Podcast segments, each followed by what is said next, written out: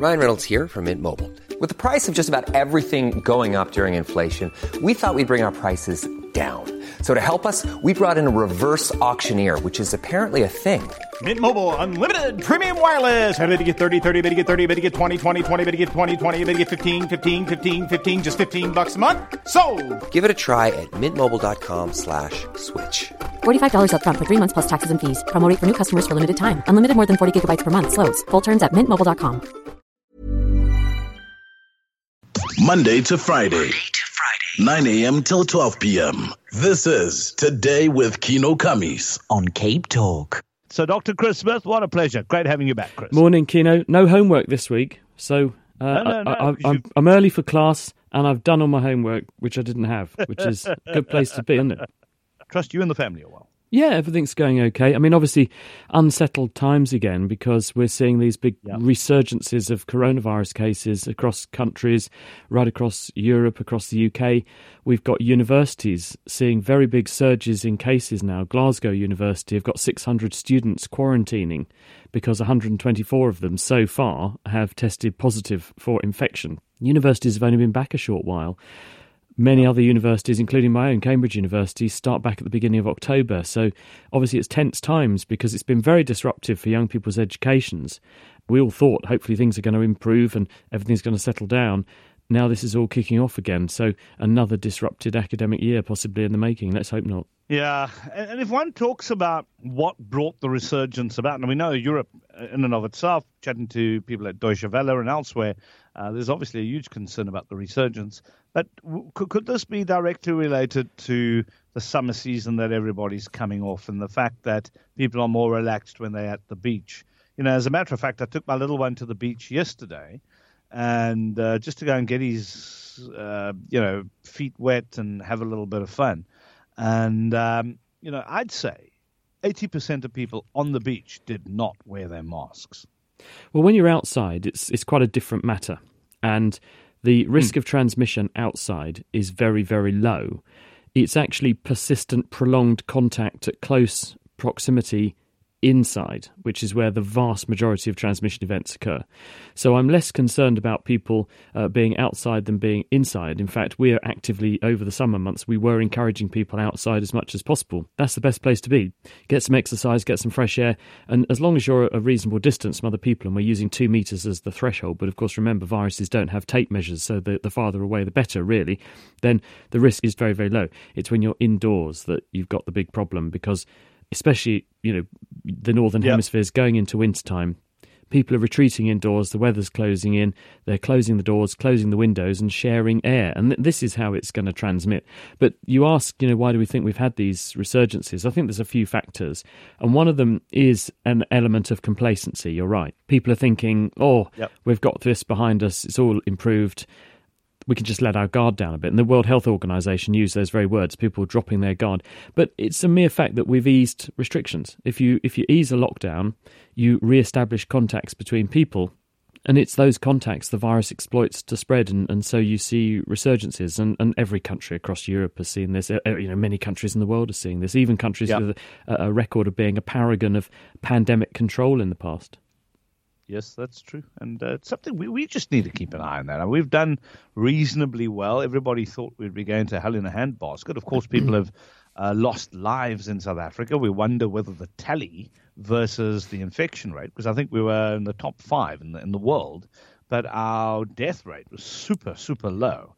Out of kilter with a, a, a lot of the other countries, so one wonders whether the reporting was done correctly.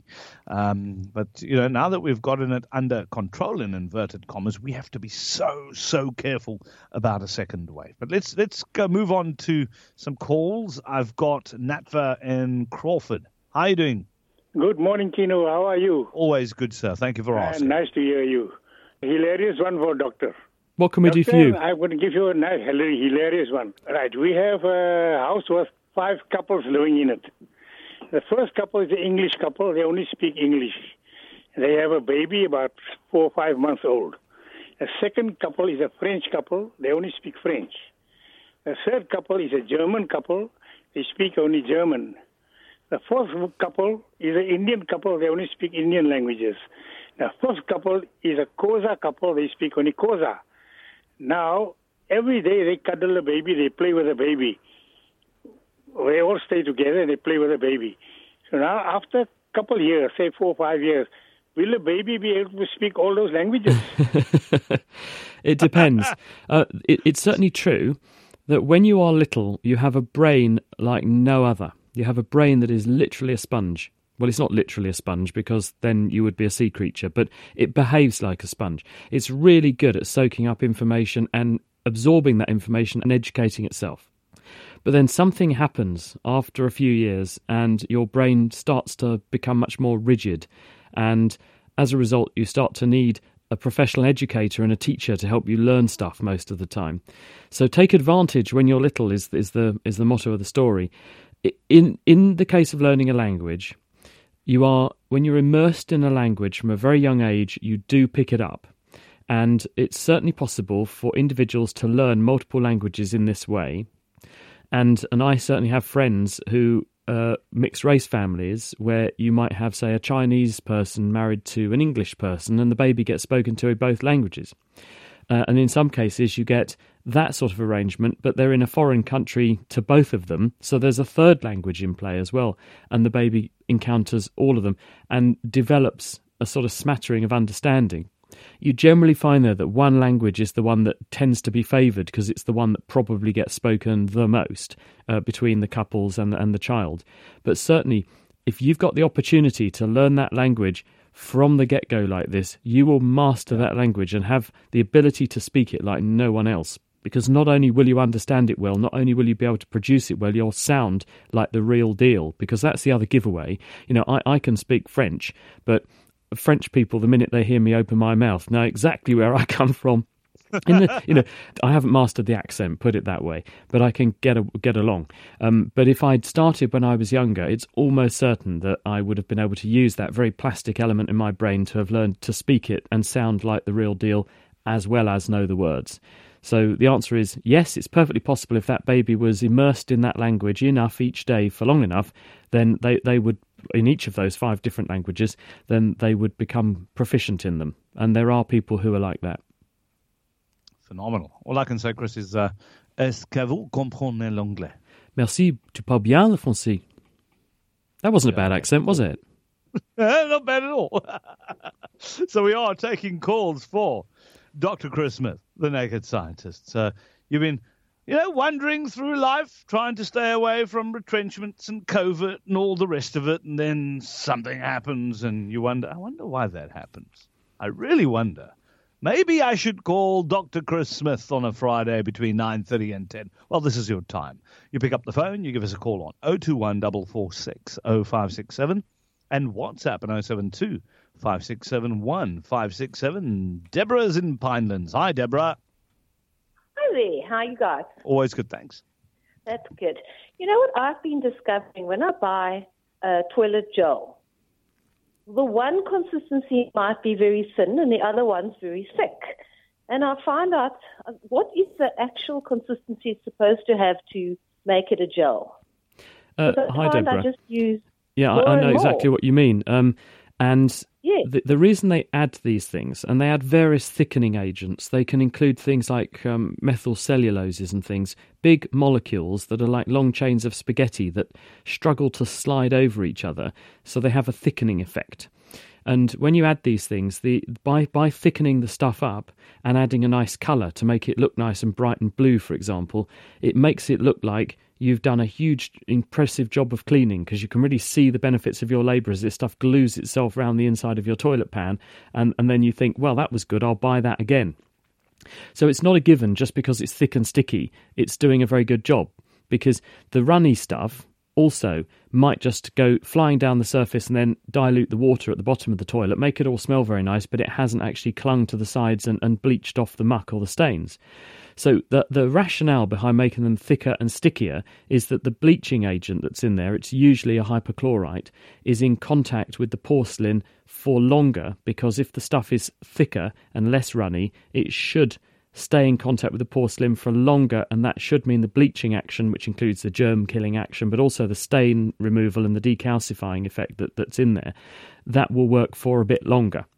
And so I would go for the thicker one if you can, because a it, it, will it will look impressive, but b it probably will stick onto the surface for a bit longer and achieve all of the above. The more runny ones, they're useful for getting into places that the thick ones don't want to go. So if you've got hard to access nooks and crannies that you're trying to clean, a runnier liquid obviously is going to spray and splatter a bit more, which means it's more likely to access those areas but it's not going to dwell on the surface for quite as long. So the bleaching effect on the surface might be more limited. So you might have to get busy with your scrubbing brush a bit, watching your eyes, of course, to make sure that you get the same effect. Because all the bleach has gone in the water at the bottom of the loo.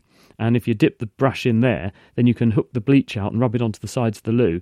But, you know, not quite as practical. So it's horses for courses different bleaches for different purposes. But if it's just to make the make the toilet smell and look nice and, and clean it up quickly, I'd go for the thicker one.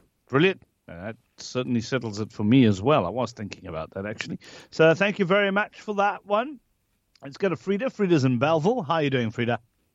I, I'm doing fine. I got this question that's been worrying me.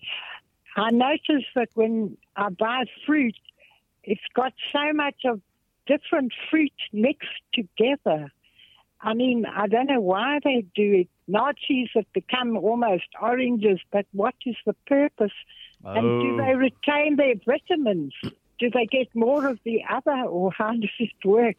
Okay, so the so, um, it uh, sounds like a silly question, but no, it isn't. Um, you know, when you get all these different variations of naartjies, etc., some are easy to peel, others aren't, and I don't know. I don't know. Chris, um, Frida, are you talking about when you have the fruit and it's on the shelf of a shop, and so you've got the different unpeeled uh, varieties or types of fruits all, all mixed up together, or are you talking about when you buy a mixed fruit in a tin, for example? Uh, she, she's she's talking about um, she's left now, but I, I, what, what I've just garnered from what she said is these new varieties of fruit that they're coming up with. Okay. So it's almost a cross pollination, if it were, of fruit. And she wants to know, with all of this, whatever it is they're doing, like a Clemenace, I don't know if yeah. you can find something like that. Uh, does it retain its nutrients? Yeah. Well, the answer is that um, that it almost certainly will, because fruit is fruit, and fruit is good for you on many, many levels. And it contains a whole range of vitamins, and you only need those at, at, low concentrations because your body only needs small amounts of them for them to be beneficial. And, and it's certain that if you're, if you're eating fruits, then there will be lots of B vitamins in there, vitamin C in there as well, and lots of soluble fiber. And this is the other really big benefit of eating plenty of fruit is that the soluble fibers in there are really good for the health of your intestine because they keep things moving, but they also feed your microbiome, the community of microorganisms that live in the intestine. And you're, you know, they say you never eat alone, even if you dine for one, because you've got about 37 trillion microorganisms living in your guts that also contribute to the banquet. And they see your lunch in some cases before you do. And so they make a very important contribution to uh, the sorts of chemicals washing around in your bloodstream because they digest things that you can't and turn them into important other chemicals that are in the bloodstream that, that have beneficial effects across the body. So breeding new new varieties of fruits can be very beneficial. You can breed ones that people want to eat, and if they taste nicer, they've got better flavours, they're perhaps a bit sweeter, which appeals to some people. More people will eat more fruit more of the time, and that means their health is overall probably going to be better. You can also breed into these these things characteristics like longer shelf life, better resistance against insect attacks, so you use fewer chemicals. And if you use fewer chemicals, that means you're going to have to spend less water washing the chemicals off, and also that's better for the environment anyway. So there's a whole range of reasons why these sort of selective breeding programs are beneficial, and they also breed fruits that look more interesting and they can taste more interesting. And again, this is more likely to attract people towards embracing a healthy lifestyle. And I'm saying this with an eye on the fact that it's going to be World Vegetarian Day quite soon. And I'm actually going to make a program about the uh, health benefits or not to, to dig into some of the what's myths and what's reality of, of embracing vegetarian living and also what it does to the health of the planet as well. So I'll, I'll give you some feedback, if that's the right word to use, to take another food word uh, in a week or so. Absolutely wonderful. Let's go to Taff. Taff's in Centurion. Are you listening to us all the way from Centurion, Taff? Good to have you on the show. Morning, everyone. Morning, Dr. Chris. I'm a big fan. Morning, um, I just want to ask absolute zero on the Kelvin scale. Um, has there been a quantum physics proof um, which supports that number? because I know it was developed, I think, in the 1700s, 1800s. But with quantum physics now, um, has anyone been able to prove uh, absolute zero, you know, at the molecular level to say that that's that we can't go beyond that temperature. yeah, um, this is minus 273 degrees C or zero Kelvin, and this is the point at which every, every bit of motion stops. It's impossible to get to absolute zero because as soon as you take all the energy away, the gradient is there is so strong, pushing energy back in that you get fractions of, of a degree of, of energy go back in. It's, so it's impossible to get to absolute zero, but you can get very, very close. And strange things start to happen when you get there. And the one of the strangest is this thing called a Bose-Einstein condensate. And this was originally proposed theoretically that this would happen. And what happens basically is because everything has the same level of, of energy, they go they, they they all begin to behave as one. So all the particles lock into step. It's almost like an army marching in, in rhythm, in sequence. And you get this Bose-Einstein condensate with very bizarre characteristics. So yes, that there's both um, theoretical um, proof that this will have that there is this this limit, and that strange things happen when you approach this limit. And there's also the practical observation. People are doing the experiments and they're doing this and making these uh, interesting forms and states of matter to demonstrate that that uh, the theories are correctly predicting reality. So yes, we're comfortable that when you get to minus 273 degrees C or zero Kelvin, that's the lowest temperature you can go. Not true in the opposite direction, though. You can keep mm. adding energy to things, and as you add energy yep. to things, it, it uh, gets hotter and hotter, more energetic, and effectively more massive. So, uh, effectively, you can you just keep on making it harder and harder to make it any hotter. But it's it's possible to keep adding energy, but you can't keep taking energy away. Taff, great question. By the way, do you listen to Cape Talk regularly? Yeah, I listen online. Yeah. Okay, cool, man. Listen, thanks for the question. Hey, uh, let's move on to, to Ron. Ron's in Kirstenhof. Hi, Ron. Morning, uh, um, Chris. Um, thanks very much. Very good program. Really enjoy it. My question is, um, I don't know if you've had this before.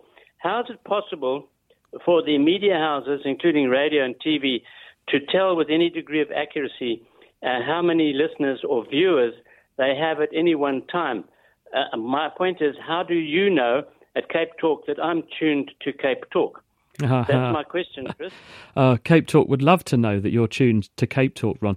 The answer is, um, and, and it will probably shock you, in the old days, and by old days I mean up until about five years ago, and, and in some cases it's still going on, uh, the main means of gauging an audience was by diary exercise. So, organisations would distribute to a population that they thought was representative of the total listenership, and they would ask them to write down what they listened to or watched, and when, and for how long. Now, you can imagine this is, you know, any statistician hearing that is going to have an absolute apoplectic fit and go, my goodness, how inaccurate is that going to be? The answer is very inaccurate. But what it does do is if you keep doing this regularly, you've got the same inaccuracies and noisiness every time you do the survey. And so the noisiness cancels out from one survey to the next, and it's the trend that tells you something. And so if an audience is growing, that growth is useful to know. If an audience is dropping, which would never happen on this show, of course, then you're going to see that trend again. So it's the trend that's your friend, but the absolute numbers are noisy and you have to be very careful about them. There is no A big brother question. thing going on where you're able to spy on people through their radio or television and know this. But that is changing because via the routes that people are now listening, we just heard from Taff in Centurion, all the way, you know, a long way away at other end of the country. Yeah. If you're listening online, your IP address of your computer is being logged. And so mm. you can tell geographically where people are. You can tell what they're listening to, and you can listen. You can see how long they listen for. If you download podcasts, you can see where people are. You can even see what sort of device they're using when they download a program. And even if you're using some apps, it will work out how long you listened before you got bored and switched over or skipped the ads and so on. And some hmm. smart television systems now even have cameras and microphones in them that they're using to work out viewer engagement. And that means if you are watching the telly, it can use eye tracking to work out that you are watching the telly. You haven't just got it on in the background. It can use the hmm. fact that you are or aren't talking to your friends in the room. You are attending to what's on the screen or shouting at the television to protest about what's on the news or something. They can tell all that. So it is changing, and the ability to do accurate audience monitoring is becoming much more fine grained, much more accurate. And that means that some programs are becoming winners, some programs are becoming losers. But uh, hopefully, that will ultimately translate into better programs because it enables program makers to know what bits of programs really got yep. people's attention and that they really liked, and what bits of programs people found less engaging. And then hopefully, they'll make fewer of those sorts of programs in future. Ron, I tell you, it's something we ask ourselves on a regular basis. So thank you very much for raising that. Let's go to, um, I think I've got Gisela. Gisela's in Welgemoed. Hi there. Yes, hi. I want to know why does it happen um, that one gets ringing in the ears and then it just goes away again? You know, why does it happen? Yeah, yeah, I think this is very common. And um, I, I, I, in fact, get this from time to time, not just because I've been listening to loud music, but that's one cause. One form of ringing in the ears is tinnitus, and that usually, once you've got that, it doesn't completely go away. Although, if you have an exposure to a, a, a loud noise, it might be an explosion, a gun going off, it might be a car crash, it might be some loud music, it does temporarily produce a deafening effect and a ringing in your ears. Sometimes you'll get just this spontaneous, abrupt onset of, of a high pitched ringing, which lasts for a very short time, goes away. Now, the reason this happens is because inside your ear, in the inner ear, this is the cochlea, named after the fact that it looks like a snail. This is the organ of hearing. It's where the vibrations that are sound waves are converted into waves of neural activity, electrical pulses that are transmitted onto the brain. And the cochlea does a lot of tuning and interesting neurological manipulations of its own before it sends the information centrally into your brain. And in fact, the cochlea makes noise of its own because it receives a nerve supply from the brain, enabled to tune the cochlea. And when we get these funny sounds in our in our ears that come from nowhere, sometimes that's caused by the cochlear tuning effect, and and it causes it to amplify artificially some sounds that are either there at very low levels or it makes itself and you experience them, hear them for a short while, and, and then it resets the system. So, to answer your question briefly, in some cases it's because you've been exposed to very loud noises, you've dampen down the ability of the hearing system to hear certain frequencies, and the brain then over amplifies to compensate for a short while, and that's tinnitus. In other cases, it's because of input to the cochlea trying to tune up the cochlea, generating spurious noise signals, which you experience as a sound as though it's really there, even though it isn't, and you hear that for a short while until the system resets. Well, there we go, Gisela. Thank you very much for asking that question. Thank you. You must have Thank a wonderful you. weekend, eh? There we go. Thank you. That's Gisela out in Welcome this morning. Chris, thank you very much for joining Pleasure, us. mate. I trust you're going to have a wonderful weekend. I'm going to try my best, and I trust uh, you will too. Oh, I will. It's uh, called Netflix. for, for most of it, thank you very much.